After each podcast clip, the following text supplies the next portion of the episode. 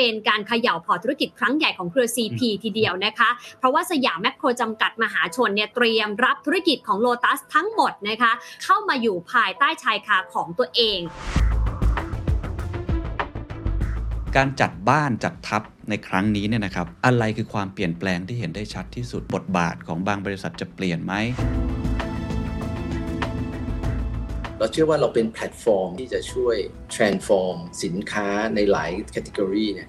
ให้ประเทศไทยในการที่จะเพิ่มมูลค่า แล้วก็ออกไปตลาดที่ใหญ่ขึ้น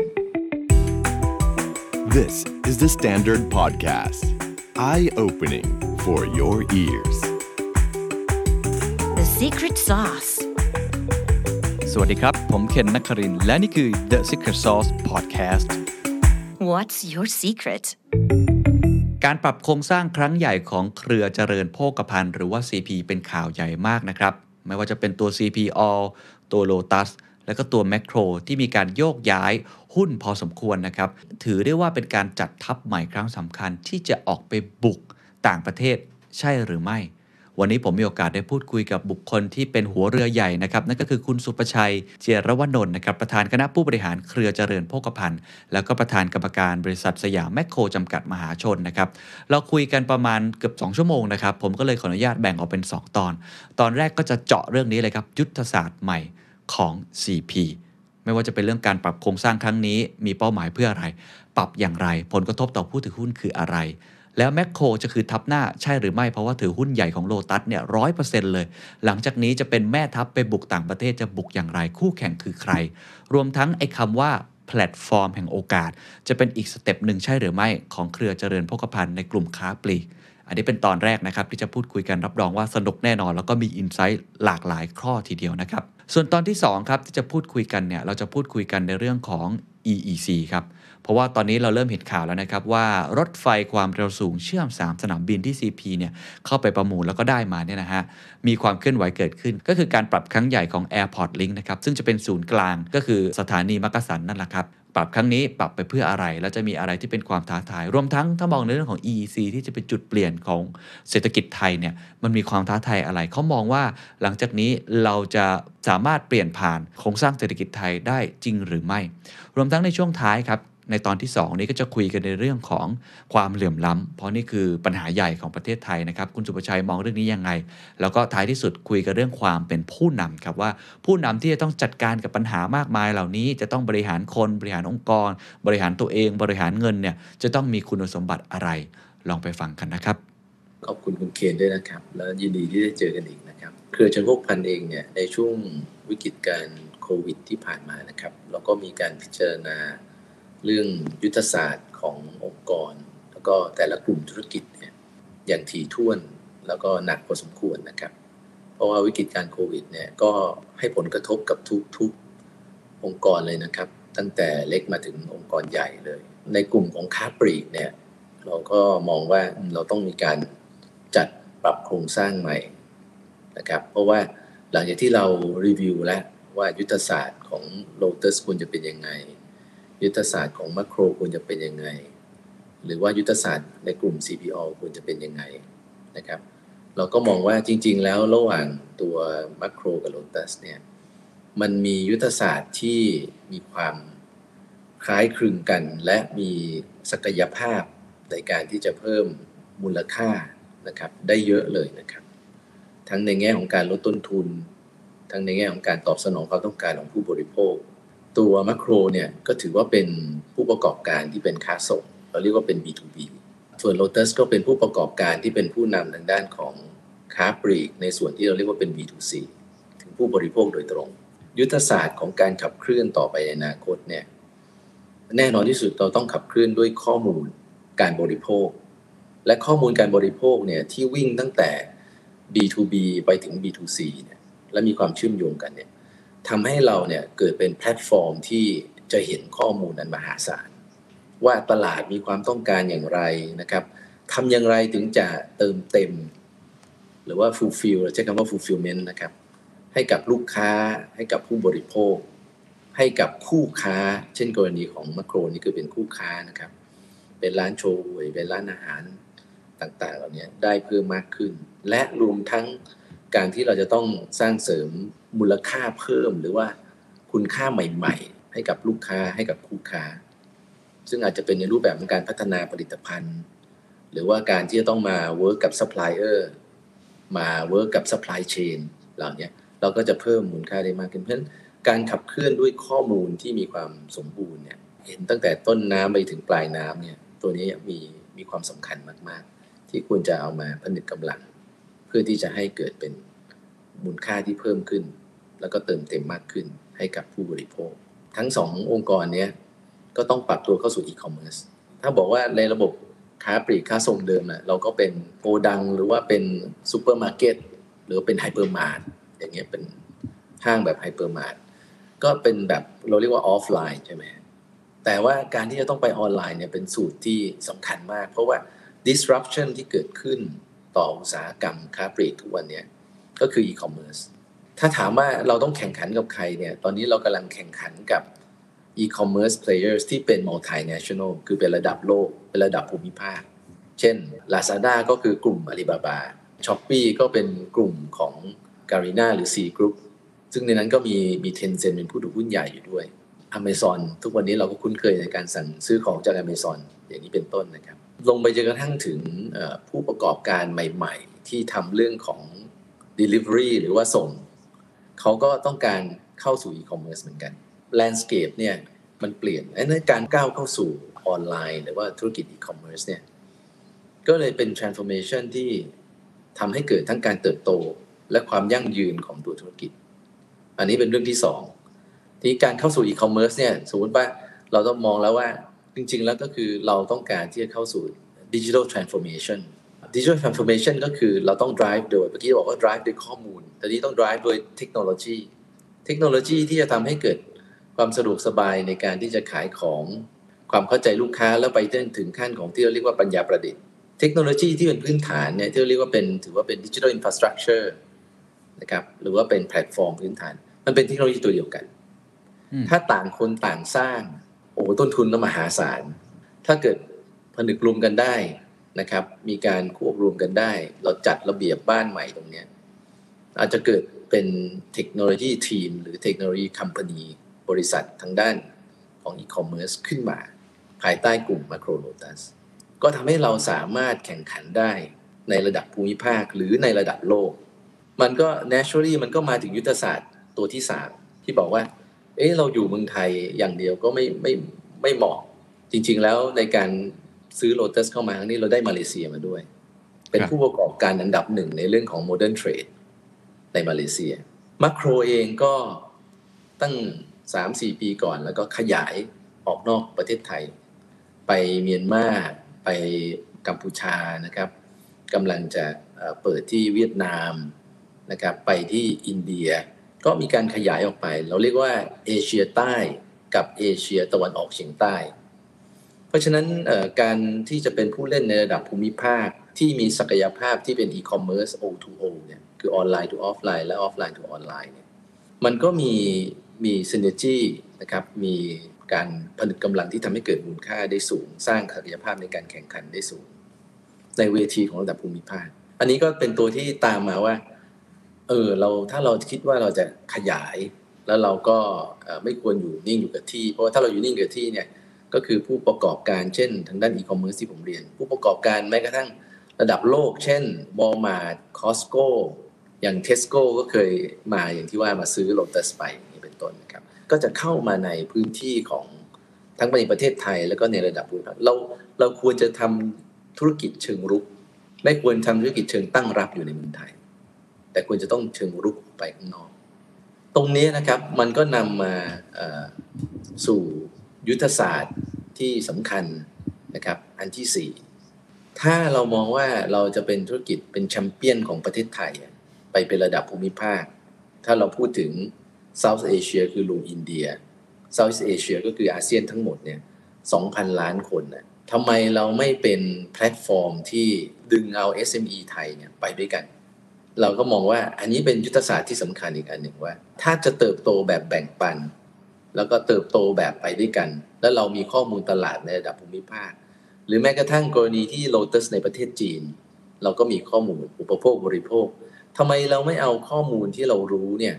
ในแต่ละตลาดเนี่ยมาเลเซียเมียนมาแคนเบูเดียเขมรหรือว่าเวียดนามหรือว่าอินเดียหรือว่าจีนเนี่ยมาย่อยแล้วก็แบ่งเพื่อที่จะให้เป็นข้อมูลให้กับ SME ในประเทศเนี่ยได้วางแผนในการพัฒนาสินค้า ว่าเขาต้องการเกรดอะไรแพคเกจจิ้งต้องเป็นยังไง ความสะอาดมาตรฐานต่างๆ ในการส่งออกต้องเป็นยังไงเพราะฉะนั้นเรื่องของเทรดนะครับเรื่องของอีคอมเมิร์ซเรื่องของรีเทลเนี่ยเป็นเรื่องที่เราสามารถที่จะขับเคลื่อนโดยการผนึกกำลังกับ SME ในประเทศเนี่ยและขยายตลาดออกไป และสินค้าบริการของเราในหลายแคตตากรีเนี่ยที่ผลิตโดย SME ในประเทศไทยยก็เป็นที่ยอมรับในระดับหนึ่งอยู่แล้วในตลาดเรานี้ แล้วก็มาช่วยวางเรื่องกระบวนการ แล้วก็วางเรื่องมาตรฐาน ซึ่งไปถึงขั้นส่งออกเนี่ยนะครับ ตลอดจนการที่เราช่วยส่งเสริมการลงทุน เช่นเราก็ต้องช่วยคุยกับธนาคาร เพราะเราเห็นแล้วเห็นตลาดแล้วแล้วเราก็เป็นผู้ที่เห็นตลาดมีกลไกตลาดอยู่ การที่เราจะช่วยในเรื่องของศักยภาพในการขยายฐานการผลิต เกิดมันแบบบูมขึ้นมามันฮิตตลาดขึ้นมาเนี่ยหลายครั้งมันคอขวดผลิตไม่ทัน ก็สูญเสียตลาด ผลิตแล้วไม่ได้คุณภาพเท่าเดิมก็สูญเสียตลาด เพราะฉะนั้นนี่ก็เป็นเป็นสิ่งที่เป็นกระบวนการที่เราคิดว่า เป็นทั้งการผนึกกำลัง ซึ่งไม่ได้เกิดขึ้นเฉพาะระหว่างในในเครือ แต่การผนึกกำลังในระดับที่เรามองว่าทั้งอุตสาหกรรมที่เข้าไปถึงเรื่องอุปโภคบริโภค SME นะครับไปถึงเรื่องของเกษตรไปถึงเรื่องของของสด เราจะบอกว่าเป็นวิธีการดำเนินธุรกิจที่ inclusive มากขึ้น เติบโตไปด้วยกันมากขึ้น เป็นยุทธศาสตร์หลักๆนะครับที่ที่สำคัญของของการแล้วก็เหตุผลในแง่ของการที่จะผนึกรวมกันในครั้งนี้นะครับ ครับขอบคุณมากครับชัดเจนครับ 4 ยุทธศาสตร์นะครับ แล้วก็คุณสุประชัยก็ฉายภาพไปเห็นถึงความท้าทายใหม่ๆ หรือว่า landscape ใหม่ๆ รวมทั้งตัว CP เองก็คงมองเกมที่ขยายออกไปมากขึ้น รวมทั้งมีเรื่องของแพลตฟอร์มที่จะ inclusive มากขึ้น ซึ่งเดี๋ยวผมจะมาขยายความตรงนี้เพิ่มเติม เพราะน่าจะเป็นอีกบทบาทใหม่ ของ CP เหมือนกันนะครับ แต่ขออนุญาตพูดถึงเรื่องของอผู้ถือหุ้นเล็กน้อยนะครับ เพราะว่ามีคนฝากถามมาค่อนข้างเยอะนะว่าเอ๊ะแล้วผลกระทบของผู้ถือหุ้นแมคโครเอง หรือว่าผู้ถือหุ้นอื่น ๆ เองที่มันมีการเปลี่ยนแปลง อาจจะโดนไดรูทบ้างเพิ่มทุนบ้าง ตรงนี้มันมันมีผลกระทบมากน้อยแค่ไหน รวมทั้งการปรับเปลี่ยนลักษณะแบบนี้ทำให้ตัวแมคโครสามารถที่จะมีฟรีโฟลดได้มากขึ้นถูกไหมครับ เพื่อจะเป็นการเพิ่มสัพพะกำลังในการไปบุกต่อ อาจจะพูดดีเทลในเรื่องของอตลาดทุนหรือว่าโครงสร้างตรงนี้นิดหนึ่งครับ มีหลายคนก็ค่อนข้างกังวลอยู่ครับ ในในการทำครั้งนี้เนี่ยเราต้องใช้ที่ปรึกษาทางการเงิน ในการประเมินมูลค่าระหว่างสององค์กรนะครับตามกฎระเบียบตลาดหลักทรัพย์ ทุกประการนะครับนี่ประการที่1นนะครับนั้นต้องได้ความเห็นที่เป็นกลางและเป็นธรรมประการที่2เนี่ยเครือเชิญพกพันผู้แน่คือที่เป็นผู้ถือหุ้นที่เกี่ยวข้องนะครับไม่ว่าจะเป็น CPG แม้กระทั่งตัว CPO หรือว่าตัว CPF เหล่านี้ไม่มีสิทธิ์ที่จะโหวตเพราะว่าถือว่าเป็นรายการเชื่อมโยงทีนี้พอมันเป็นรายการเชื่อมโยงเนี่ยเราไม่มีสิทธิ์ที่จะโหวตเพราะฉะนั้นก็เป็นการตัดสินใจหลักของผู้ถือหุ้นส่วนน้อย ว่าเห็นด้วยหรือไม่เห็นด้วย คุ้มค่าหรือไม่คุ้มค่า กับทั้งความเห็นที่ปรึกษาทางการเงินที่เป็นกลาง ทั้งการนำเสนอนะครับในเชิงของยุทธศาสตร์ ในเชิงของมูลค่าเพิ่ม ที่จะทำให้บริษัทนี้เติบโตแล้วก็ก้าวไกลต่อไป แล้วก็เป็นถือว่าเป็น new S curve ของของบริษัทต่อไป โดยรวมแล้วเนี่ยนะครับเราก็ได้ได้รับการตอบรับที่ดีในเบื้องต้นนะครับ เท่าที่มีโอกาสได้เจอผู้ถือหุ้นส่วนน้อยนะครับ ทั้งในระดับ CPO ทั้งในระดับของมัคโครนะครับแต่อย่างไรก็ตามในกระบวนการนี้ก็ต้องเดินไปตามคันลองที่ถูกต้องนะครับแล้วเราก็มีความเชื่อนะครับว่าเครือเจนพบพันก็เป็นเป็นกลุ่ม ของผู้ถือหุ้นที่อยากจะเห็นการเติบโต คือ interest ของคือเจนพบพันเนี่ย align กับผู้ถือหุ้นส่วนน้อย คือคือเหมือนกัน อยากเห็นความเติบโตความก้าวหน้า แล้วก็อยากจะเห็นว่าเป็นบริษัทที่เป็นชั้นนำแล้วก็สร้างมูลค่าให้กับผู้ถือหุ้น แล้วก็ stakeholders ทั้งหมดนะครับทุกวันนี้เราก็ต้องพูดถึงเรื่อง stakeholders แล้วก็ไปจนถึงเรื่องความยั่งยืนเลย เพราะว่าเรื่อง supply chain traceability ต่างๆ เหล่านี้สามารถที่จะพนึกกำลังร่วมกันทำแล้วก็สามารถที่จะสร้างน้ำหนักในการที่จะ enforce ให้เกิดเรื่องของความยั่งยืน เรื่องของสิทธิมนุษยชนและอื่นๆ อีกหลายเรื่องที่เป็นมิติที่ครอบคลุมทุก stakeholders นะครับ อันนั้นก็เป็นความความตั้งใจของเราครับ ขออนุญาตถามชัดๆ อีกสักครั้งหนึ่งได้ไหมครับ คือคือหลายคนตอนที่เห็นข่าวเนี่ยเขาก็จะมีความงุนงงเล็กน้อย เพราะว่ามันมีตัวเลขค่อนข้างเยอะ แล้วก็สับเปลี่ยนค่อนข้างเยอะ มีกราฟ before กับกราฟแบบชาร์ตที่เป็น after นะครับเลยอยากทราบว่านอกจากตัวยุทธศาสตร์ที่เมื่อกี้ผมเห็นภาพชัดแล้วแล้วเดี๋ยวเราจะคุยกันเรื่องนั้นค่อนข้างเยอะเนี่ยการจัดบ้านจัดทัพในครั้งนี้เนี่ยนะครับ อะไรคือความเปลี่ยนแปลงที่เห็นได้ชัดที่สุด เช่น บทบาทของบางบริษัทจะเปลี่ยนไหม เช่นหน้าที่ของแต่ละองค์กรที่อย่างเช่นตัวของแมคโครเองที่มาถือหุ้นของ Lotus 100%หมายความว่าแมคโครเนี่ยเป็นคนที่ขับเคลื่อนใช่หรือไม่ อยากให้คุณสุภชัยพูดถึงความเปลี่ยนแปลงตรงนี้ เอาให้มันชัดเจนแล้วก็เห็นตัวอย่างได้ง่ายๆครับ แน่นอนที่สุดนะครับ มันต้องมีการมีการปรับ แต่ผมไม่ได้จะปรับในสิ่งที่มันทำอยู่แล้วเช่นว่า 2 บริษัทนี้ยยังคงมี 2 ฝ่ายบริหาร แต่เราต้องมี President CEO ของ Macro เหมือนเดิม เราต้องมี President CEO ของ Lotus เหมือนเดิม ทีมบริหารก็ต้องแยกจากกัน แต่มันก็จะมีโครงสร้างที่อาจจะมีบางส่วนที่รวมกัน อาจจะเป็นอีกยูนิตหนึ่งระหว่างสองบริษัทนี้นะครับตั้งขึ้นมาเพื่อแชร์กัน เช่นตัวเทคโนโลยีทางด้านอีคอมเมิร์ซมันแชร์กันได้ โครงสร้างพื้นฐาน digital infra มันแชร์กันได้ นะครับตัวคราวตัวบุคลากรเนี่ยมันไม่จำเป็นต้องทับซ้อน อันที่สองเนี่ยเราต้องมีเขาเรียกว่าเป็น business governance management board หนึ่งคือทำหน้าที่ในการที่จะ realize ทำให้สำเร็จว่าผนึกกำลังแล้วได้มูลค่าตามนี้ไหม เติบโตได้ตามนี้ไหม ลดต้นทุนได้ตามนี้ไหม เพิ่มประสิทธิภาพต่อพนักงานได้ตามนี้ไหม มีตัววัดว่าเอ๊ะ synergy ที่เกิดขึ้นเนี่ย เราควรจะต้อง achieve มันก็มันก็มีบอร์ดที่มาติดตามว่าเออแล้วมันมันควรจะต้องร่วมมือกันในเรื่องนี้แล้วมันสำเร็จไหมอ่ามาติดตามเรื่อง synergy ที่เกี่ยวข้องกับ supply chain พอเอาเข้าจริงๆอะมาโครกับโ o ตัสสินค้าอุปโภคบริโภคที่เกี่ยวข้องเนี่ยนะครับตลอดจนอาหารแล้วก็ fresh product ต่างๆเนี่ยทับสาวไปถึงที่สุดก็มาจากแหล่งแหล่งที่ใกล้เคียงกันอืมทั้งที่เป็นแบบในประเทศแล้วก็ทั้งที่เป็นผู้ประกอบการในระดับ multinational เช่น Unilever Nestle อื่นๆเนี่ยนะครับการวางเรื่องบริหารเรื่อง supply chain เนี่ยจะวินวินนะครับ คือ supplier ก็ดี ผู้บริโภคก็ดี บริษัทก็ดี ความต่อเนื่องหรือเราเรียกว่า business continuity เนี่ยก็ดี อันนี้เป็นสิ่งที่ค้าปลีกทุกคนค้าส่งทุกคนต้องการเลยครับ คือตอบสนองตลาดได้ สินค้าเนี่ยไหลแล้วก็ถ่ายเท เขาบอกว่ากฎของทางด้านค้าปลีกนี่มี 5 ข้อนะครับ ตอบสนองผู้บริโภค ตอบสนองผู้บริโภค แล้วก็ตอบสนองผู้บริโภค แล้วก็ตอบสนองแล้วก็ตอบสนองผู้บริโภคให้ได้ เพราะถ้าคุณทำไม่ได้เนี่ยคุณก็เจ๊งกระบวนการของค้าปลีกค้าส่งเนี่ยมันเป็นการถ่ายเทของสินค้า มันเป็นส่วนหนึ่งของการทำ fulfillment นะครับการเติมเต็ม เพราะผู้บริโภคเป็นคนเลือกว่าเขาจะเอาอะไร เราไม่มีสิทธิ์ไปบอกว่าคุณเอาอันนี้สิไม่ไม่มีสิทธิ์นะผู้บริโภคเป็นคนเลือกแล้วก็คนที่ทำ product แต่ละอันออกมาเนี่ยเขาก็จะมี การตลาด การสร้างแบรนด์ การสร้างความน่าเชื่อถือ เราอาจจะมีส่วนนะครับที่ช่วยซัพพลายเออร์บางคนที่แบรนด์เขายังไม่ไม่แข็ง ไม่เป็นที่ยอมรับของตลาดไม่ว่าในประเทศหรืออาจจะต่างประเทศอันนี้เราก็มีโอกาสที่จะพัฒนาแบรนด์ด้วยกัน อาจจะบอกว่ารับรองโดยมาโครนะเราเช็คแล้วทั้ง supply chain เนี่ยเราเช็คแล้วคุณภาพดีไฮจีนิกดีนะครับ ทุกอย่างทนทานอย่างเงี้ยรับรองโดย Lotus มันก็จะเป็นอีกตัวหนึ่งที่ช่วยกันพัฒนามาตรฐานขึ้นไป แต่เราจะรับรองได้เราก็เสียชื่อไม่ได้เหมือนกันอืมเราก็ต้องวางมาตรฐานให้ดี ก็เท่ากับเป็นการเทรน SME ของเรา แล้วก็เทรนตัวเราเองด้วย ให้แข่งขันในระดับเวทีโลกได้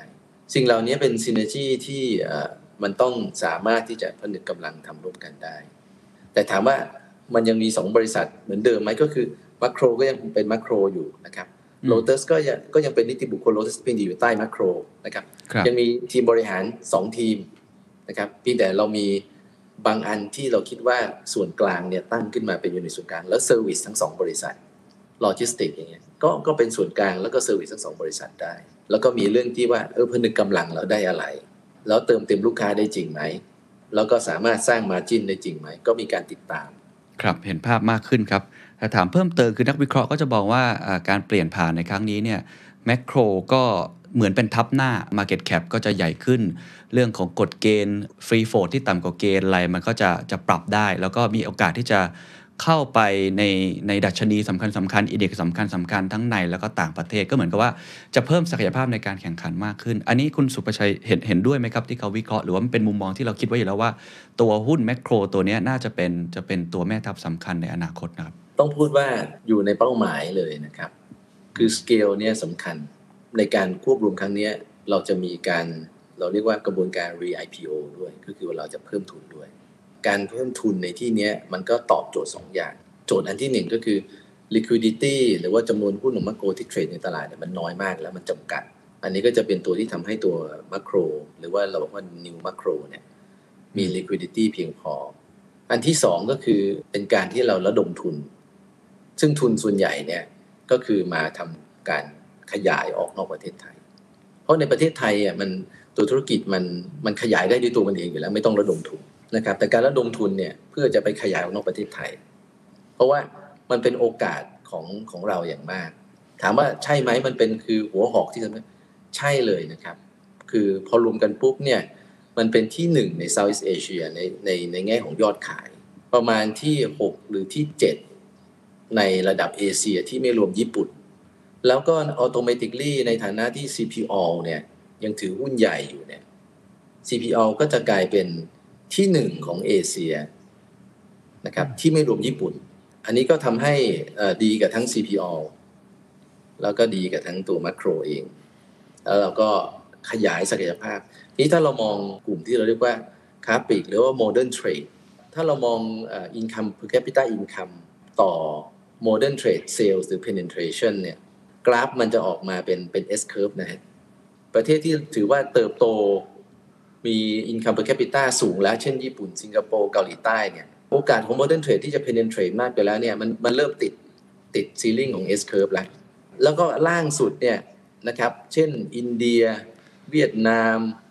ศรีลังกานะครับอินโดนีเซียนี่อยู่ล่างสุดของ S curve เนี่ยก็คืออืม income per capita ต่ำ penetration ของ modern trade ต่ำประเทศไทยเนี่ยอยู่ตรงกลางพอดีเลย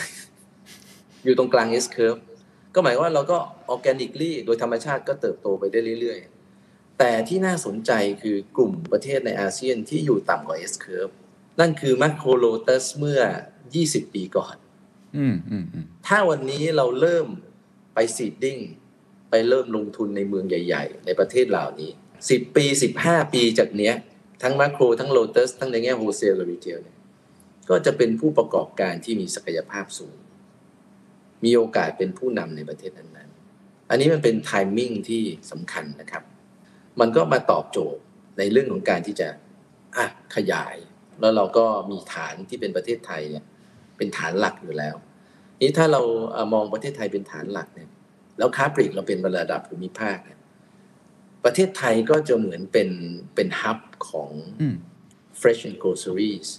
คือทางด้านของสดแล้วก็อุปโภคบริโภค เป็นส่วนหนึ่งในการที่จะช่วย transform สินค้าในหลาย category เนี่ยรวมไปถึงสินค้าเกษตรด้วยเนี่ยให้ประเทศไทยในการที่จะเพิ่มมูลค่า แล้วก็ออกไปนอกประเทศตลาดที่ใหญ่ขึ้น ก็เป็นสิ่งที่เรากำลังเรียนรู้อยู่แล้วก็ต้องต่อสู้เพราะว่าเราต้องเข้าสู่ e-commerce ด้วย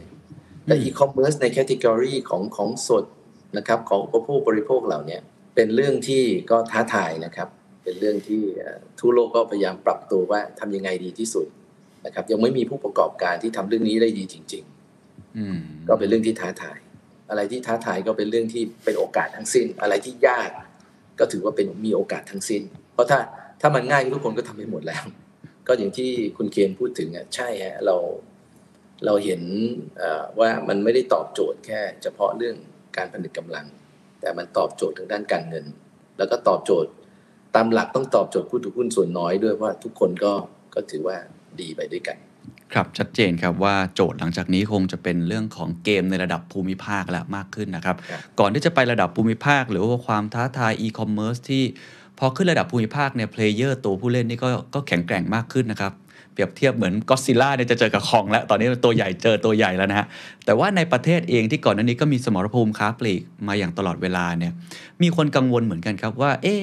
การแข่งขันในประเทศเนี่ยมันจะน้อยลงหรือเปล่า landscape ของค้าปลีกหลังจากนี้มันจะเป็นยังไง ตรงนี้คุณสุประชัยมองยังไงครับ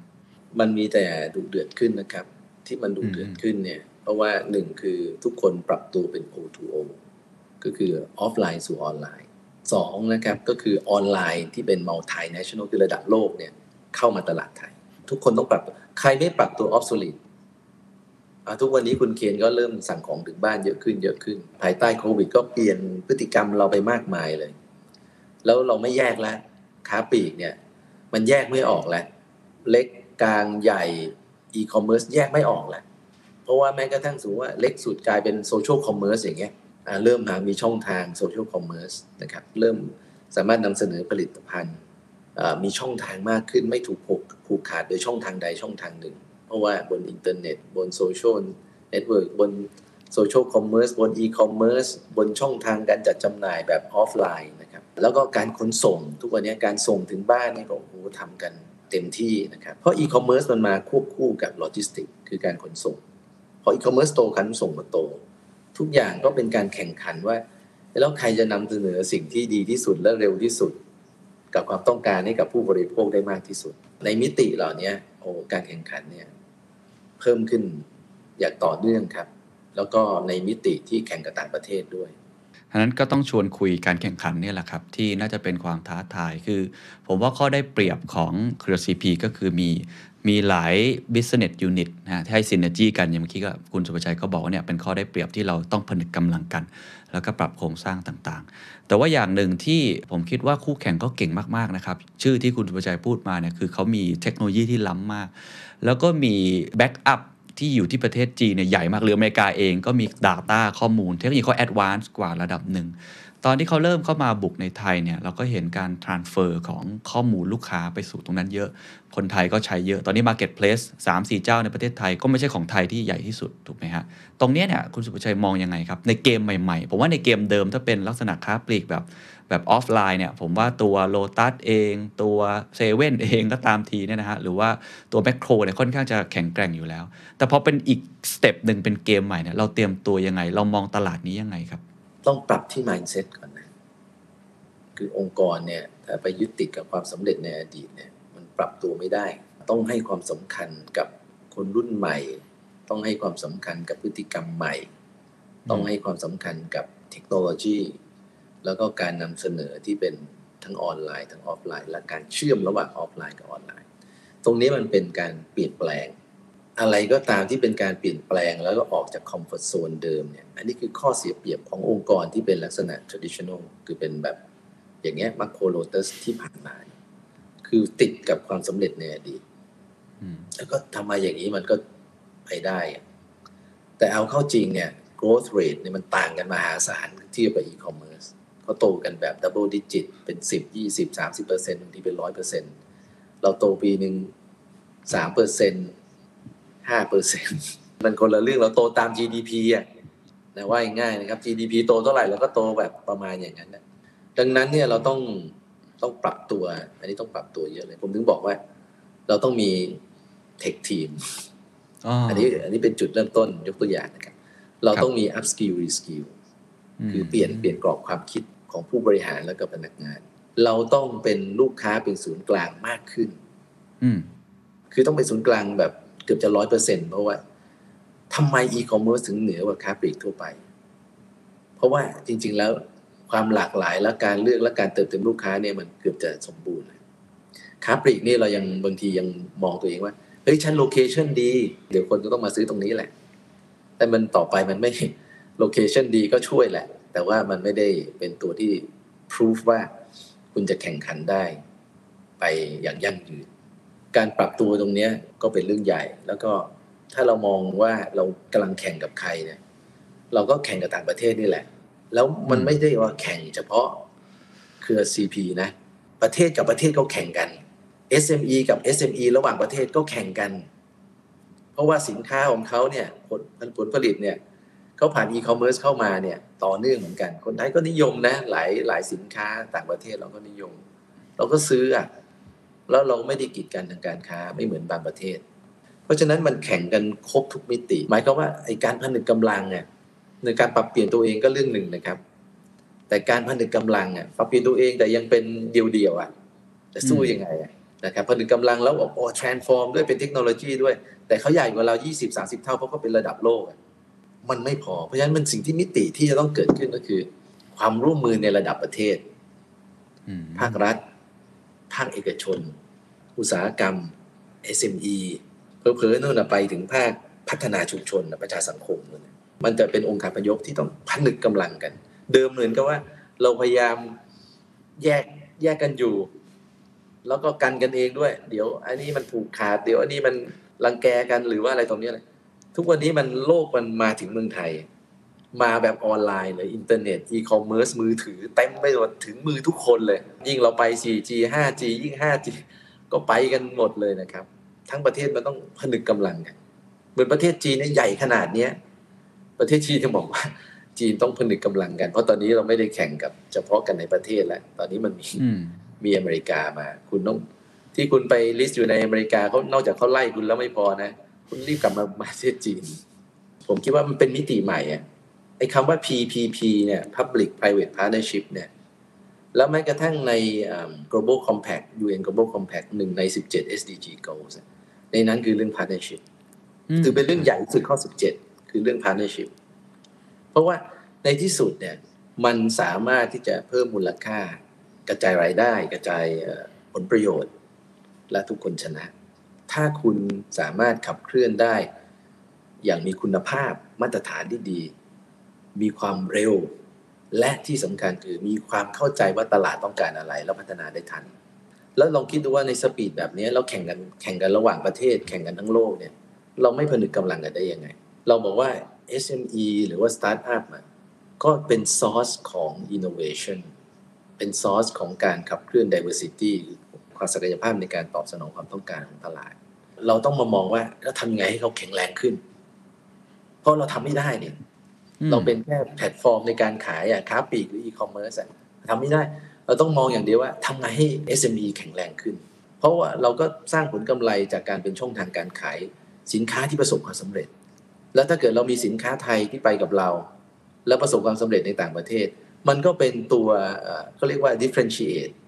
อืมเป็นตัวที่สร้างศักยภาพในการแข่งขัน มันเป็นเปลี่ยนยุคอะมันเปลี่ยนยุคครับครับเราต้องผนึกกำลังกันไม่ใช่เฉพาะกับเครือ และเครือกับ รัฐบาลเครือกับอุตสาหกรรมครับขอบคุณครับเห็นภาพครับ ไม่ว่าจะเป็นเรื่อง mindset หรือเรื่องของ partnership นะครับแล้วก็เดี๋ยวเราคงจะได้คุยเรื่องแพลตฟอร์มนะคุณสุภชัยจะแตะเรื่องนี้ค่อนข้างเยอะนะครับ แต่ขออีกคำถามหนึ่งก่อนเป็นเรื่องแพลตฟอร์มนะฮะเวลาผมคุยกับบริษัทใหญ่ๆค้าปลีกในประเทศไทย ห้างสรรพสินค้าศูนย์การค้าเนี่ยทุกคนจะพูดเหมือนกันว่าเขาจะไม่แข่งกับ marketplace เขาเขารู้สึกว่าเขาแข่งแข่งยาก หรือบางทีเขาอาจจะไป partner แทนอะไรเงี้ยนะครับ แต่ผมว่า CP อยู่ใน positioning ที่ใหญ่นะครับ ใหญ่มาก เราจะแข่งไหมครับ เราจะทำ marketplace ผมถามตรงๆเลย จะทำ marketplace แข่งกับเจ้าใหญ่ ๆ จากจีนหรือสหรัฐอเมริกาไหมครับ หรือว่ากลยุทธ์จริง ๆ ของเราเนี่ย เราจะแข่งในมุมไหนครับ เวลาเราจะทำอะไรก็ตามเนี่ย เราต้องศึกษาจุดอ่อนจุดแข็งของตัวเราเองแล้วก็คู่แข่ง เราแข่งเรื่องอะไรอะ เราแข่งตรงจุดนั้นก่อน เรารู้แล้วว่าถ้าแข่งกับแบบบอลไทยในชุดระดับข้ามชาติเนี่ยที่ใหญ่มากๆเนี่ย ถ้าเราไปแข่งสู้สมมติว่าเขานำเข้าสินค้าจีนไงเอาไปแข่งสู้เขายังไงอะเขาขายในจีนอยู่แล้วเต็มไปหมดอืมแล้วก็ส่งออกมาด้วย เราก็ต้องเลือกแข่งในสิ่งที่เอ่อเป็นจุดแข็งของเรา เช่น fresh มาของอุปโภคบริโภคที่คนท้องที่ใช้นะครับ เช่นฟู้ดซึ่งเป็นแคตตากรีที่ใหญ่มากๆนะครับ เช่นของที่ผลิตในประเทศแล้ว มีศักยภาพในการแข่งขันจริง ๆ ถามว่าเราไป Marketplace ไหมต้องไป เพราะว่าแต่ว่าเราเรียกว่า O2O Marketplace คือเราเป็นการผนึกกำลังระหว่างออฟไลน์กับออนไลน์ แล้วเราก็ดึงซัพพลายเออร์เนี่ยเข้ามาใน Marketplace เราไม่ต้องแข่ง Market ต้องแข่ง ถ้าเราสามารถทำพื้นที่นี้ได้ดีเราก็ถึงจะขยายสู่ category ที่แข่งในมิติของ Marketplace ที่ใหญ่ขึ้น ถามว่ามีโอกาสไหมแข่งกันแบบ Lazada s h o p e e เลยเนี่ยมีโอกาสแต่ว่าอาจจะเป็นเฟสที่3หรือเฟสที่4นะครับมันยังเป็น step ไอเเราต้องโตจากจุดแข็งของเราก่อนพอเราโตจากจุดแข็งของเราแล้วเนี่ยเราแผ่กิ่งก้านออกไปเนี่ยทำได้ น่าตื่นเต้นฮะเพราะฉะนั้นตอนนี้แข่งเรื่องของ fresh food อุปโภคบริโภค อะไรตรงนี้ที่เราเราทำได้ดีก่อน นะครับใช่ส่วน step ถัดไปเดี๋ยวเป็นยกถัดไปแล้วกันเดี๋ยวคงต้องมาได้คุยกันอีกทีนะครับใช่ใช่ทีนี้คุยเพิ่มเติมครับ เพราะว่าคุณศุภชัยแตะเรื่องคำว่าแพลตฟอร์มเยอะซึ่งผมคิดว่าเรื่องนี้น่าสนใจ เพราะว่าเหมือนจะเป็นทิศทางยุทธศาสตร์ที่เปลี่ยนค่อนข้างใหญ่มากของ CP นะครับจริงๆ ผมเชื่อว่าเราก็คงทำอยู่แล้วแหละนะครับเพราะเราเป็น outlet ที่มีหลายที่ทั่วประเทศใหญ่มากอยู่แล้ว แต่ว่าครั้งนี้คุณศุภชัยใช้คำใช้คำว่าเป็นแพลตฟอร์มแห่งโอกาสถูกไหมครับ น่าจะเป็นการที่ strengthen ไอ้แพลตฟอร์มที่เรามีอยู่ให้มันใหญ่มากขึ้น อันนี้อยากให้ขยายความเพิ่มเติมได้ไหมครับว่ามันจะเป็นในรูปแบบไหนหรอครับ แล้วมันจะทำงานร่วมกับ SME ยังไง มันจะทำงานกับเกษตรกรยังไง มันจะต่างจากที่ปกติ CP ทำอยู่แล้วยังไงบ้างครับ ต่างพอสมควรนะครับ เพราะว่าสมมติเราบอกว่าเป็นแพลตฟอร์มแห่งโอกาสเหมายความว่าไง หมายความว่าเราต้องเปิดเวทีหนึ่งก็คือว่าเราต้องมีศูนย์วิจัยที่มีศักยภาพสูงมาก แล้วรวมทั้งเครือข่ายเพื่อที่จะรู้ว่าเออสินค้าอะไรที่เป็นที่ต้องการ ผู้บริโภคกำลังจะปรับเปลี่ยนพฤติกรรมเป็นอย่างไร คือเราต้องต้องเห็นเรื่องนี้ศูนย์วิจัยที่เอาข้อมูลเราเนี่ยไปย่อยแล้วสามารถบอกได้ว่า อันนี้เป็นแนวโน้มที่สำคัญมันจะเป็นแบบ เพื่อที่จะไปเตรียมการพัฒนา เพื่อที่จะไปสอบหา อันที่สองเนี่ยเราต้องมีการสร้างมาตรฐาน ซึ่งผมจะไม่บอกว่ามันคือมาตรฐาน CP นะหรือว่า Lotus หรือ Macro มาตรฐานซึ่งต้องร่วมกับทางอาจจะองค์กรทั้งในระดับประเทศและในระดับโลก เพื่อบอกว่าอันเนี้ยได้มาตรฐานสินค้าเนี่ยได้มาตรฐาน คือรับรองว่ามีมาตรฐาน แล้วก็มาจากประเทศไทย made in Thailand สมัยก่อนของที่มีมาตรฐานเนี่ยเราบอกว่า made in USA made in Japan ตอนนี้ made in เกาหลี ต่อไปเนี่ยถ้าเราสร้างมาตรฐานให้ดีเขาบอกว่า made in Thailand กลายเป็นของที่มีมาตรฐานที่สูง ที่คนในอาเซียนทุกประเทศยอมรับ คนในประเทศอินเดียยอมรับ คนในประเทศจีนยอมรับ อันนี้เป็นเรื่องใหญ่ฉะนั้นการ uplift ตัวมาตรฐานเนี่ยเป็นกระบวนการที่เราต้องทำกับ SME SME ก็ต้องมี commitment เราอาจจะต้องไปดึงเอาธนาคารมาด้วยนะครับส่วนคนที่เข้ามาตรฐานอยู่แล้วอย่างเงี้ยเราก็เป็น springboard ให้เขา แต่เราจะไม่บอกว่าเฮ้ยไม่มีมาตรฐานใครเข้ามาก็ได้ ก็อาจจะไม่ใช่ เพราะว่าไปคุณก็ตายอยู่ดี มันก็เป็น transformation อย่างหนึ่ง ในสินค้าใน category ที่เกี่ยวข้องกับอาหาร grocery อุปโภคบริโภคที่เรามี เรามีต้นทุนที่สู้ทุกคนได้ ไม่มีสู้ประเทศไหนไม่ได้ สินค้าเกษตรหลายตัวนะครับ จนกระทั่งไปถึงสมุนไพรนะอย่างเช่นฟ้าทลายโจรเนี่ยคือมันก็ต้องเป็นการสร้างมาตรฐาน ไม่งั้นคนก็บอกฟ้าทลายโจรเหรอในประเทศไทยเขาเขาเขาทานกันนะแต่ในต่างประเทศเขาเขาบอกมาตรฐานไหนอะเขาจะเชื่อได้ไหมแต่ถ้าคุณบอกฟ้าทลายโจรมาจากญี่ปุ่นเนี่ยคนทั้งญี่ปุ่นเขากินกันน่ะอ่านี้คุณอาจจะซื้อนะ ต้องสร้างคันลองและกระบวนการใหม่ขึ้นมา แล้วแล้วก็แล้วก็ไปถึงจุดที่บอกว่าแล้วคุณส่งเสริมยังไง การส่งเสริมเนี่ยส่งเสริมด้วยข้อมูล เพราะว่าเรามีข้อมูล ข้อมูลถือว่าเราว่าเป็นน้ำมันยุคใหม่อะมันหมดยุคน้ำมันแล้ว วันนี้อเมริกาก็ถอนจากอัฟกานิสถานแล้ว ตอนนี้น้ำมันไม่มีความหมายแล้ว ถอนกำลังก็กลายเป็นน้ำมันใหม่ก็คือข้อมูลทีนี้ไปแข่งกันที่ไซเบอร์แล้วบอกไซเบอร์วอลอืมอืมคุณจะมายิงดาวเทียม หรือว่าคุณจะฟ้าเวยนี่คุณอย่ามานะ ผมไม่ให้คุณมานะยังไปกีดกันพอดักมือถือคุณผมก็ไม่ให้เข้านะแข่งกันที่ข้อมูลนะ หรือการเข้าถึงข้อมูล สิ่งที่เรามีอยู่ในมือแล้วเราเห็นกระบวนการการขับเคลื่อนของการบริโภค สินค้าที่มันถ่ายเทออกไปหมุนเวียนถ่ายเทไปโดยธรรมชาตินะคือผู้บริโภคเป็นคนเลือกทั้งนั้นนะเราเห็นทั้งหมดแล้วเราไม่เอาข้อมูลนี้มาแชร์ แล้วเราเราก็ไม่ได้มีประโยชน์อะไรนะแต่นั้นเราเอามาแชร์กับ SME อะ SME ก็ไปผลิตในสิ่งที่มันตรงกับตลาดมากขึ้น สอดคล้องมากขึ้น แล้วรู้จุดอ่อนตัวเอง รู้จุดแข็งของสินค้า อย่างเนี้ยมันก็เป็นกระบวนการที่ทำให้พัฒนาเกิดการพัฒนา การเชื่อมโยงกับสถาบันการเงินเพราะฉะนั้น SME เวลาพอมันฮิตติดตลาดขึ้นมาเนี่ยเอาคุณสเกลไม่ทันคุณทำยังไง คุณผลิตไม่ทันนะพอผลิตมากขึ้นปุ๊บคุณคุณภาพคุณคอนโทรลไม่อยู่ปุ๊บเอาคุณเสียชื่อแล้วคุณจบเลยเพราะฉะนั้นการลงทุนการวางแผนการลงทุนสิ่งเหล่านี้เป็นสิ่งที่เราเชื่อมโยงกับสถาบัน อย่างเช่นธนาคารหรืออื่น ๆได้ที่จะช่วยให้ SME เราเนี่ยมีสภาพคล่อง แล้วก็ขยายได้ เมื่อมันถึงเวลาที่เหมาะสมนั้นแพลตฟอร์มเหล่านี้ก็คือเป็นระบบนิเวศที่เราต้องสร้างขึ้นมา แล้วเราก็อยู่ในกระบวนการในการสร้างระบบนิเวศนี้ แล้วเราเชื่อว่าถ้าเราสร้างขึ้นมาแล้วเราเอาระบบนิเวศเนี้ยหรือแพลตฟอร์มเนี้ยไปเชื่อมโยงกับภาครัฐ เราอาจจะเปลี่ยน industry บาง industry ได้เลยนะ เช่นเกษตร เพราะว่าในที่สุดมันจากวัตถุดิบอะ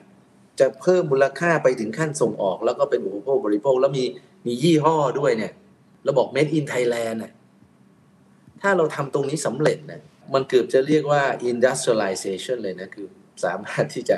transform อุตสาหกรรมเกษตร ให้เกิดมูลค่าสูงขึ้น อย่าพูดถึงเฉพาะบอกว่า smart farming smart farming แต่ไม่มีตลาดอะ อืมอ้าวผลิตแล้วจะไปขายใครอะแล้วของล้นของเหมือนกันคนอื่นก็เสียราคากันอีก ผลิตแล้วต้องรู้ว่า แล้วไปต่อยอดเป็นอะไร แล้วจะขายที่ไหน ตลาดไหน เซกเมนต์ไหนประเทศอะไรนั้นไอ้ความเชื่อมโยงอันนี้เราจึงเรียกมันว่านี่คือแพลตฟอร์มของโอกาส โอกาสของทุกคนและโอกาสของเครือด้วย ที่จะสามารถเพิ่มมูลค่าให้กับธุรกิจที่ทำอย่างได้อย่างยั่งยืนด้วย ดูน่าตื่นเต้นมากนะครับ อยากถามเพิ่มเติมว่ามันมีรถแมพยังไงบ้างครับ ความคืบหน้าที่เราจะเห็นมันจะตั้งชื่อว่าเป็นอะไรอะไรที่เป็นรูปธรรม คือผมฟังผมรู้สึกว่าตอนนี้ CP กำลังขยาย boundaries ตัวเองขยายขอบเขตตัวเอง จากที่เป็นค้าปลีกหรือเป็นแค่ตลาดอย่างที่คุณสุภชัยพูดเนี่ย ตอนนี้เหมือนจะเป็นกึ่งกึ่งอินคิวเบเตอร์ให้ด้วยนะฮะ จะเป็นคอนเน c เตอร์ให้ด้วย แล้วก็อาจจะไปเชื่อมโยงกับ financial sector ให้อีกด้วย มันก็เหมือนจะจะทำหน้าที่คล้ายๆ ผมฟังแล้วผมรู้สึกว่าเหมือนพวกหน่วยงานที่เกี่ยวข้องกับ SME ในภาครัฐ หรือว่าเกี่ยวข้องกับกรมส่งเสริมการค้าภายในหรือว่าภายนอกอะไรแบบนั้นเลยนะ คือเหมือนกับเรากำลังกำลังทำหน้าที่ที่เพิ่มขึ้นบทบาทที่เปลี่ยนแปลงไป อันนี้ก็เลยอยากอยากให้คุณสุภชัยเล่าให้เห็นภาพเป็นรูปธรรมว่ามันมันจะเป็นอะไรเหรอครับ มันจะเป็นเหมือนของแจ็คหมาไหมเป็นทีมอลหรอฮะที่ไปอยู่ในประเทศอื่นๆเหรอครับ หรือว่ามันจะเป็นลักษณะแบบที่มันเป็นแพลตฟอร์ม ชื่ออะไรคืบหน้าแบบไหนแล้ว สมมติว่า SME อะผมอาจจะไม่ได้ปลูกข้าวหรืออะไรนะฮะแต่ว่าเอ้ยอยากมีไปมีส่วนร่วมเนี่ย ผมจะเข้าไปมีส่วนร่วมได้อย่างไรกับอีโค y ิสเต็มใหม่อันนี้ครับคือต้องเรียนว่าอยู่ในกระบวนการ คือตอนนี้มันแยกกันอยู่ ยกตัวอย่างเช่น บอกว่าแบรนด์ยี่ห้อ Lotus อะ เขาเรียกว่า house brand ใช่ไหมเขามีของเขาอยู่นะเขาก็ต้องไป qualify supply chain SME ที่มีคุณภาพอะไรต่อมีอะไร ต้องไปช่วยให้ไม่งั้นผลิตผลิตภัณฑ์สินค้ามันไม่ต่อเนื่องมาโครก็มี7 e เ e ่ e อก็มี แต่มันไม่เคยมา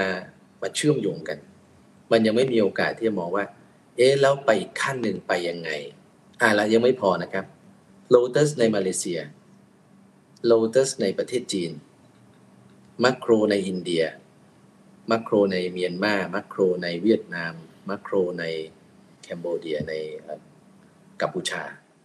ต่อไปเราก็ไปฟิลิปปินส์อีก ข้อมูลเหล่านี้และการเชื่อมโยงเนี่ยแพลตฟอร์มตัวนี้มันก็ต้องขับเคลื่อนด้วยนั่นแหละครับ e-commerce platform ถูกไหมเป็น marketplace platform ใช่ไหมสิ่งที่เกิดขึ้นคือไอการเชื่อมโยงเนี้ยมันไม่ใช่เฉพาะในประเทศนะมันก็จะเชื่อมไปตามเครือข่ายที่เรามี ถ้าเทียบอย่างที่คุณเคนบอกว่ากรมการค้าภายในกรมการค้าส่งออกเนี่ยถ้าใน category ของที่เราถนัดเนี่ยเรื่องโกลเซอรี่ของบริโภคบริโภคเนี่ยถ้าในแคตตากรีเนี้ยกลายเป็นว่าเราสามารถผนึกกำลังกันได้แล้วเราเห็นความเป็นไปมากกว่ากรมการค้าส่งออก เพราะเราเห็นของจริงอืมๆเราเห็นของจริง ๆ เลยว่าตลาดเขาบริโภคอะไรเขาไม่บริโภคอะไร อะไรกำลังจะมาอะไรกำลังจะออกไป อันนี้ก็เป็นสิ่งที่ อยู่ในกระบวนการนะครับ แล้วเราก็พยายามที่จะ kick off เรื่องนี้ภายในปีนี้ เพราะว่าพอพอมันรวมกันเนี่ย มันก็ทำงานด้วยกันง่ายขึ้นไม่งั้นมันก็ อันนี้มีผู้ถือหุ้นส่วนน้อย อันนี้มีคนละผู้ถือหุ้นไม่ไม่เหมือนกันร้อยเปอร์เซ็นแม้ว่า หลักๆ มันจะเหมือนกันแต่ว่า ก็จะมีความอิหลักอิเหลือนะครับ โครงสร้างก็แบ่งกันบริหารต่างคนต่างทำ คือต้องพูดว่าในเครือก็มีไซโลนะครับแต่ไซโลเป็นไซโลในแต่ละ business unit ในแต่ละ business unit นั้นๆ ก็ในนั้นก็มีไซโล ก็ต้องสร้างกระบวนการใหม่ แล้วก็สร้างความเข้าใจ แล้วก็สร้างแพลตฟอร์มขึ้นมาเชื่อมนั้นใน 3 เดือน 6 เดือนนี้ทั้งแพลตฟอร์ม ทั้งการวางเป้าหมายและยุทธศาสตร์ ทั้งการเชื่อมโยงกับทางภาครัฐ อันนี้ก็เป็นความตั้งใจที่เราจะยกระดับมันขึ้นไป เมื่อกี้คุณเคียนใช้คำว่า เป็น aggregator เป็น incubator ใช่ครับ แต่ว่า incubate โดยไม่ใช่ว่าเป็นเฉพาะเรื่องเอาเงินทุนหรืออะไรพวกนี้ เราไม่ได้เป็น VC แบบนั้น แต่เรา aggregate โดยเอาระบบนิเวศของเรา แล้วเอาทรัพย์สินไอ้ทางปัญญาหรือข้อมูลเนี่ยมาเป็นตัวเป็นทุน เพราะนั่นคือทุนที่สำคัญที่สุดแล้วแล้วตลาดต้องการอะไร ความยากที่สุดคืออะไรครับ ที่จะทำให้เราอาจจะไปไม่ถึงจุดนั้นที่คุณประชัยดูแล้ว ความท้าทาย ความเสี่ยงมีบ้างไหมครับ ผมคิดว่ามันเป็นเรื่องของทำให้เกิดมาตรฐานที่สูงขึ้น เพราะเราต้องเพิ่มมูลค่าเราต้องสร้างแบรนด์ เราต้องสร้างความน่าเชื่อถือ แล้วก็ไปถึงขั้นที่บอกว่าสินค้าจากประเทศไทยมันต้องมีคุณภาพ อันนี้เป็นความท้าทาย แต่มันเป็นเรื่องที่จำเป็นนะครับ ที่ต้องทำให้สำเร็จมิเช่นนั้นเนี่ยประเทศไทยเราก็จะอยู่ในคลาสของประเทศกำลังพัฒนาไปเรื่อยๆ income per capita ของเราก็ถูกจีนแซงไปแล้วนะ ตอนผมเรียนจบกันมาเนี่ยจีนเนี่ยห้าร้อยเหรียญต่อคนต่อปี ประเทศไทยห้าพันเหรียญตอนนี้เราแปดพันเขาเก้าพันเหรียญเขาก็ไปเร็วมาก เราต้องทำเรื่องนี้ให้สำเร็จคือการ transform และการที่เราแข่งขันได้ในระดับประเทศในระดับของอุตสาหกรรม แล้วการเป็นเป็นแพลตฟอร์มของค้าปลีกกับแพลตฟอร์มของอีคอมเมิร์ซเนี่ยผมก็เชื่อว่ามันเป็นตัวสร้างศักยภาพในการที่จะ ทำให้เราปรับตัวได้เร็วขึ้น แล้วก็แข่งขันได้ ครับเหมือนเป็นช้อยที่เลี่ยงไม่ได้นะครับยังไงก็ต้องไปทางนี้เอให้อได้เป็นต้อไฟงยบักงระคัดับบสำหรับประเทศเรานะ ผมว่าเป็นไฟบังคับ คือเราต้องเราต้องปรับตัวให้ได้ เราต้องทำสินค้าที่อย่างน้อยตลาดจีนยอมรับคุณเคนลองทายซิว่าทุกวันเนี้ย ไทยเนี่ยส่งผลไม้ไปจีนเนี่ย ปีหนึ่งเท่าไหร่ กี่บาทโอ้เป็นหมื่นล้านป่ะครับ ไม่แน่ใจ เกือบถูกครับ แต่ผิดไปสิบเท่า โอ้เหรอฮะ นะครับแสนกว่าล้าน และเติบโตโอ้ double digit ทุกปี นี่คือขนาดเรายังแบบงูๆ ปลาๆนะคัดเกรดส่งนะแต่เราก็รู้ว่าไอ้คัดเกรดส่งเนี่ยมันแค่ไม่ถึง 10%ของสินค้าที่เราผลิตนะอย่างยกตัวอย่างคุณเคนบอกทุเรียนเงี้ยมันคือ top 5%น่ะ2%น่ะก็ส่งไปอะเกษตรบ้านเราอะเราจะเน้นปริมาณหรือเราจะเน้นคุณภาพ คุณเคนมี 20 ไร่จะปลูกทุเรียนทั้ง 20 ไร่ แต่ไม่ได้ราคาเลย 90%หรือจะปลูก 2 ไร่ แต่อยู่ในราคาที่ทั่วโลกต้องการอืม สร้างแบรนด์ด้วยว่าเหมือนกับเหมือนกับไวน์อะมันมาจาก county เนี้ยมาจากหมู่บ้านเนี้ยอันนี้มันเป็นกระบวนการการปรับเปลี่ยนของเรา เราจะยังยังคงอยู่เป็น commodity คือขายเป็นเป็นวัตถุดิบอะหรือเราจะขายเป็นสินค้าที่มีเกรด แล้วก็ถึงผู้บริโภคแล้วมีมาตรฐานสูง อันนี้ก็ต้องเลือกเราจะเป็นเป็นผู้ผลิต OEM กระเป๋าหรือวิตอง หรือเราจะเป็นเจ้าของหรือวิตอง เราต้องปรับตัวนะครับว่าแล้วสินค้าของเรามีมูลค่า แล้วก็คนเชื่อแล้วแบรนด์ของประเทศไทยเราเนี่ยดีได้ยังไงเครือ CP ทำอยู่คนเดียวก็ทำไม่ไหว แต่เราจะสร้างแพลตฟอร์มที่จะมาเชื่อมโยงทุกฝ่ายแล้วลองช่วยกันดูซิว่าเป็นยังไง น่าสนใจมากครับว่าพอฟังแล้วรู้สึกว่าจริงโอกาสยังมีอีกเยอะมากนะครับ โดยเฉพาะโอกาสในเรื่องของตลาดเนี่ยมีเยอะมาก แล้วก็เครือ CP ก็พยายามจะหาตลาดใหม่ ๆ ให้กับ เป็นแพลตฟอร์มแห่งโอกาสเนี่ยนะฮะอันนี้อาจจะอาจจะสั้นๆ ก่อนที่เราจะข้ามไปสู่เรื่องอื่นๆนะครับผมฟังแล้วเอ่อเชื่อว่า SME ที่เกี่ยวข้องโดยเฉพาะอุปโภคบริโภคนะครับหรือว่าด้านเกษตรเองเนี่ยก็น่าจะฟังแล้วก็รู้สึกว่าได้กลิ่นอะไรบางอย่างที่ตัวเองต้องปรับตัวแล้วเพราะนี่คือโอกาสมหาศาลที่ถ้าเกิดตัวเองปรับตัวได้ทัน คุณสุชัยคิดว่าอยากจะสื่อสารอะไรกับกับ SME ไทยว่า เออคุณควรจะกลับไปทำอะไรบ้างในช่วงเวลาที่เรายังมีเวลาสักเนี่ยหเดือนถึง 1 ปี ที่ไอตลาดแห่งโอกาสเนี่ยมันก็ยังจะเปิดมากกว่านี้อีกเนี่ย SME ต้องกลับไปทบทวนอะไร เขาต้องกลับไปทำอะไร จะต้องเปลี่ยนแปลงอะไรบ้างครับ ผมลองอย่างนี้ดูแล้วกัน ว่าเครือจะครับทำอะไรบ้าง อันที่หนึ่งเลยเนี่ย เราหยุดพัฒนาไม่ได้อะเหมือนกับไอน์สไตน์บอกว่าการใช้ชีวิตก็คือเหมือนการถีบจักรยาน ถ้าหยุดถีบเมื่อไหร่อะ ก็ล้มเห็นภาพครับ ถ้างั้นเราหยุดพัฒนาไม่ได้ก็คือว่าหนึ่งก็คือว่าเราต้องลงทุนต่อเนื่องในสิ่งที่มันเป็นพื้นฐานนำไปสู่การตอบสนองความต้องการตลาด และนำไปสู่การเสริมสร้างศักยภาพในการแข่งขัน เพราะไม่ใช่เราคนเดียวที่ทำได้ เราต้องท้าทายของยาก เพราะถ้าเป็นของง่ายทุกคนก็ทำได้ การลงทุนนี่ไม่ได้หมายความว่าเป็นเงินอย่างเดียวนะ มันต้องลงความขยัน ความตั้งใจเห็นตลาดจริง ๆ มันมันมันหยุดไม่ได้ อันที่สองอะมันเป็นคำพูดที่เป็นโบราณมากเลยนะ market centric customer centric คือถ้าเรายังไม่เข้าใจลูกค้าเราดีขึ้นน่ะเราก็ไม่สามารถที่จะก็จะมีคนที่ทำผลิตภัณฑ์ที่ดีกว่า เข้าใจมากกว่า ตอบสนองได้ดีกว่าเรา เรายังไงก็ยังต้องเป็น market centric เราต้องเป็น customer centric จริงๆ เดี๋ยวนี้ข้อมูลมัน abundant มากเลย เราเข้าไปในดิจิทัลมีเดียเข้าไปหา research ทำอะไรได้เยอะมากขึ้น อาจจะต้องเป็นสมาชิกครับมันก็เข้าถึงได้ง่ายขึ้น และตัวทั้งตัวเราเองก็สร้างความสัมพันธ์ลูกค้า ต้อง digitalize เราต้องไปออนไลน์ให้หมด เราต้องสร้างประสบการณ์ออนไลน์ที่ดี แล้วเราก็เก็บข้อมูล ทั้งที่เขาชอบแล้วเขาไม่ชอบ ทั้งที่เป็นคอขวดทุกอย่างเนี่ยนะครับรวมทั้งข้อมูลคู่แข่ง ในยุคการขับเคลื่อนแบบนี้เราก็ต้อง digitalize ไม่ว่าคุณจะเป็นธุรกิจใหญ่หรือเล็กคุณต้อง digitalize คุณต้อง ทำ digital transformation ทำองค์กรให้เป็นสมาร์ทอินเตอร์ไพรส์สมาร์ท SME นี่คุณก็มีทางเลือกหลายอันนะคุณอาจจะไปเชื่อมโยงกับแพลตฟอร์มที่เป็น cloud base นั้นคุณไม่ต้องไปสร้างเอง คุณก็ไปอยู่ใน cloud base คุณก็ต้องรู้จักทำการตลาดแบบออนไลน์ เพราะฉะนั้น digitalization เนี่ยมันหนีไม่พ้นมันต้องทำการลงทุนอย่างต่อเนื่องในอุตสาหกรรมของคุณที่คุณเกี่ยวข้อง มันหนีไม่พ้นคุณต้องทำไม่งั้นเนี่ยพอคุณ obsolete ทำยังไงอะอย่างยกตัวอย่างบอกว่า เอา 5G มาแล้วแต่ฉันไม่ลงทุน 5G อะคุณก็แข่งขันไม่ได้คุณผลิตภัณฑ์ชั่วโมงหนึ่งผลิตได้100ชิ้นนะแต่พอเครื่องใหม่มาก็บอกชั่วโมงหนึ่งผลิตได้พันชิ้นอ้าวคุณจบแล้วอะ คุณสู้ไม่ได้แล้ว เนี่ยมันก็เป็นสิ่งที่ยังต้องมีการลงทุนต่อเนื่อง ซึ่งก็ต้องส่งเสริมนะครับ สมัยก่อนนะก็คือธนาคารนะส่งเสริม สมัยเนี้ยธุรกิจขนาดกลางขนาดเล็ก หรือว่าสตาร์ทอัพ ก็คือกองทุนนะส่งเสริม แต่มันไม่เหมือนกัน คือถ้าเสี่ยงสูงก็ต้องเป็นกองทุน แต่ถามว่าแล้วกองทุนเข้ามาบ้านเราไหมเขาบอกว่าเขาลงทุนหนึ่งร้อยบริษัทเนี่ยก็หวังกำไรบริษัทเดียวอะความเสี่ยงเขาสูงมหาศาล แต่คุณยังมาฟันภาษีเขาแต่ที่เขาถัดทุนเนี่ย คุณเอาภาษีมาคืนเขาไหมเขาก็ไม่มาลงทุน เพราะมันเสี่ยงเกินไป แล้วเวลาที่เขาได้เขาถูกภาษีหันไปครึ่งหนึ่ง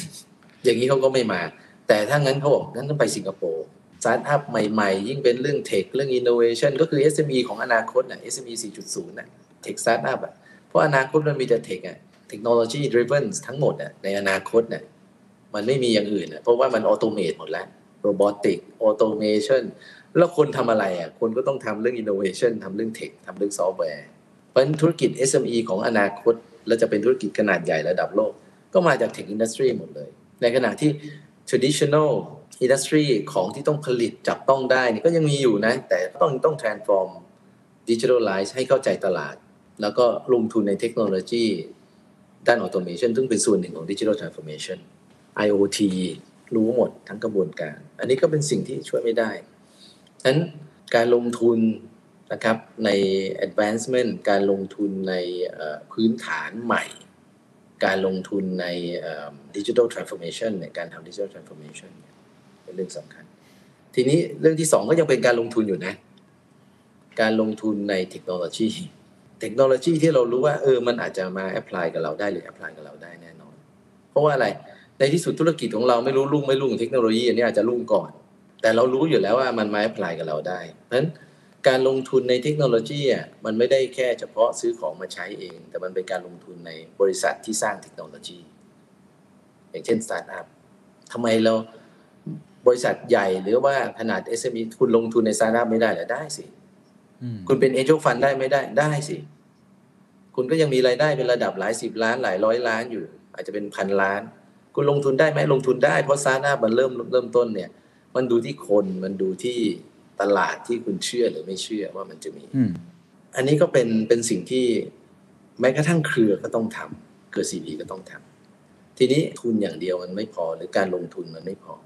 คนครับถ้าคนยังคิดเหมือนเดิม คนรุ่นใหม่ก็มาถูกคนรุ่นเก่ากดไว้ บอกให้ทำเหมือนเดิม ไอ้กรอบความคิดก็ไม่ได้เปลี่ยน ศักยภาพของคนรุ่นใหม่ที่จะต้องมาเสริมให้เกิดการเปลี่ยนแปลงในการแอพพลายเทคโนโลยี หรือว่าการเข้าใจตลาดการใช้ สื่อออนไลน์ต่างๆ นานาเนี่ย เราก็ไม่ได้เปลี่ยน ถ้าอย่างนี้มันก็ค่อยๆถดถอย เราก็ต้องสร้างคนรุ่นใหม่ แล้วทีนี้คนรุ่นใหม่เป็นยังไงอะคุณสมบัติของคนรุ่นใหม่ที่เราต้องการเนี่ย เหมือนกับที่เมื่อกี้ผมบอกอะมันต้องผนึกกำลัง คือถ้าคุณเป็น 2.0เนี่ยคนที่ถูกฝึกมาเนี่ย โรงเรียนเราทั้งหมดเนี่ยทั้งโลกเนี่ย ตอนนี้ส่วนใหญ่อยู่ใน 2.0 คือผลิตมาให้อุตสาหกรรม แบ่งหน้าที่กันเป็นไซโล แล้วห้ามก้าวไก่กันนะ แต่กำไรขาดทุนของบริษัทไม่ต้องรู้ เราเราสอนคนให้มาทำหน้าที่หุ่นยนต์วันเนี้ยนั้นคนในยุค 4.0 โอ้คนที่เราต้องการในยุคต่อไปคืออะไรอะถ้าเถ้าแก่ SME ก็ดี ไม่ยอมรับคนรุ่นใหม่ ไม่ไว้ใจและไม่ให้อำนาจ มันก็เปลี่ยนไม่ได้ใช่ไหมแล้วเพราะว่าคนรุ่นใหม่เนี่ย เข้ามาแล้วก็เราต้องการคนที่ นอกเหนือจากว่าเขารักษาหรือความเป็นเลิศในเรื่องของการดำเนินกิจการนะหรือว่าการการ operate นะแต่ในเวลาเดียวกัน character ที่สำคัญก็คือว่าเขา collaborate เขาสามารถเชื่อมโยงภายในระหว่างภายในได้ เพื่อให้งานสำเร็จ เพื่อเป้าหมายบริษัท และเขาเชื่อมโยงกับภายนอกได้ ก็คือ collaboration ความร่วมมือ หรือว่าเราพูดง่ายๆว่า การรู้จักการผนึกกำลัง สมัยก่อนเราเรียกทีมเวิร์กแต่ทีมเวิร์กเรามัน confine อยู่ในหน่วยงานนั้น พอเป็นระหว่างบริษัทเป็นไซโลหมดเลยงั้นคนที่จะมี mentality ที่ทำ cross functional ทำทุกอย่าง end to end ทำทุกอย่างแบบที่มองความสำเร็จของขององค์กรแล้วก็ลูกค้าเป็นหลักอืมคนเหล่านี้ถ้าไม่มีอะก็เตรียมตัว obsolete เหมือนกัน วัฒนธรรมเหล่านี้ถ้าไม่มีอะก็เตรียมตัว obsolete เหมือนกัน มันมันไปไม่ได้ไปไม่รอด ถ้าไปเจอองค์กรแบบที่เขาทำได้เราก็แพ้ ก็คือองค์กรองค์กรยุค 4.0 เนี่ยคนหนึ่งบางทีทำทำหลายโปรเจกต์เลยนะแล้วก็ถูกหัวหน้าแต่ละโปรเจกต์เลือกไปก็ทำหลายโปรเจกต์ก็จะบอกว่าผมทำไม่เกินสามโปรเจกต์ก็เต็มที่แล้วผมไม่ไหว อันที่สามอะก็คือเรื่องวิจัยกับการใช้เทคโนโลยี อันนี้ผมก็พูดไปเยอะหลายจะไม่พูด อันสุดท้ายนะครับ ก็คือเรื่องของการผนึกกำลัง เรื่องของความร่วมมือ SME ร่วมมือ SME ได้ไหมอะ SME ร่วมมือกับรายใหญ่กว่าได้ไหม SME ร่วมมือกัรายเล็กกว่าได้ไหม อะไรที่เราถนัดอะไรที่เราไม่ถนัดและไอ้ความร่วมมือเนี่ยเพิ่มมูลค่าได้ไหม สามารถสร้างความไว้วางใจได้ไหม ซึ่งกันและกัน มันสร้างสเกลแล้วก็ลดความทับซ้อน แล้วมันก็เหมือนกับองค์กรที่เป็นเลโก้อะอยู่ดีมันมาประกอบร่างรวมกันแล้ว มันสามารถแข่งในสเกลที่ใหญ่ขึ้นได้ รัฐกับเอกชนร่วมมือกันได้ไหม แทนที่ไอ้คนนี้กันคนนี้ไอ้คนนี้ปิดคนนี้มันก็ติดขัดนะเพราะว่ามันไม่ได้ไม่ได้ร่วมมือกัน แต่ว่าข้าศึกเต็มรอบเมืองรอบประเทศไปหมดแล้วเรายังเรายังแทงกั๊กกันเองนั้นเรื่อง partnership เรื่องความร่วมมือเนี่ยก็จะเป็นเรื่องใหญ่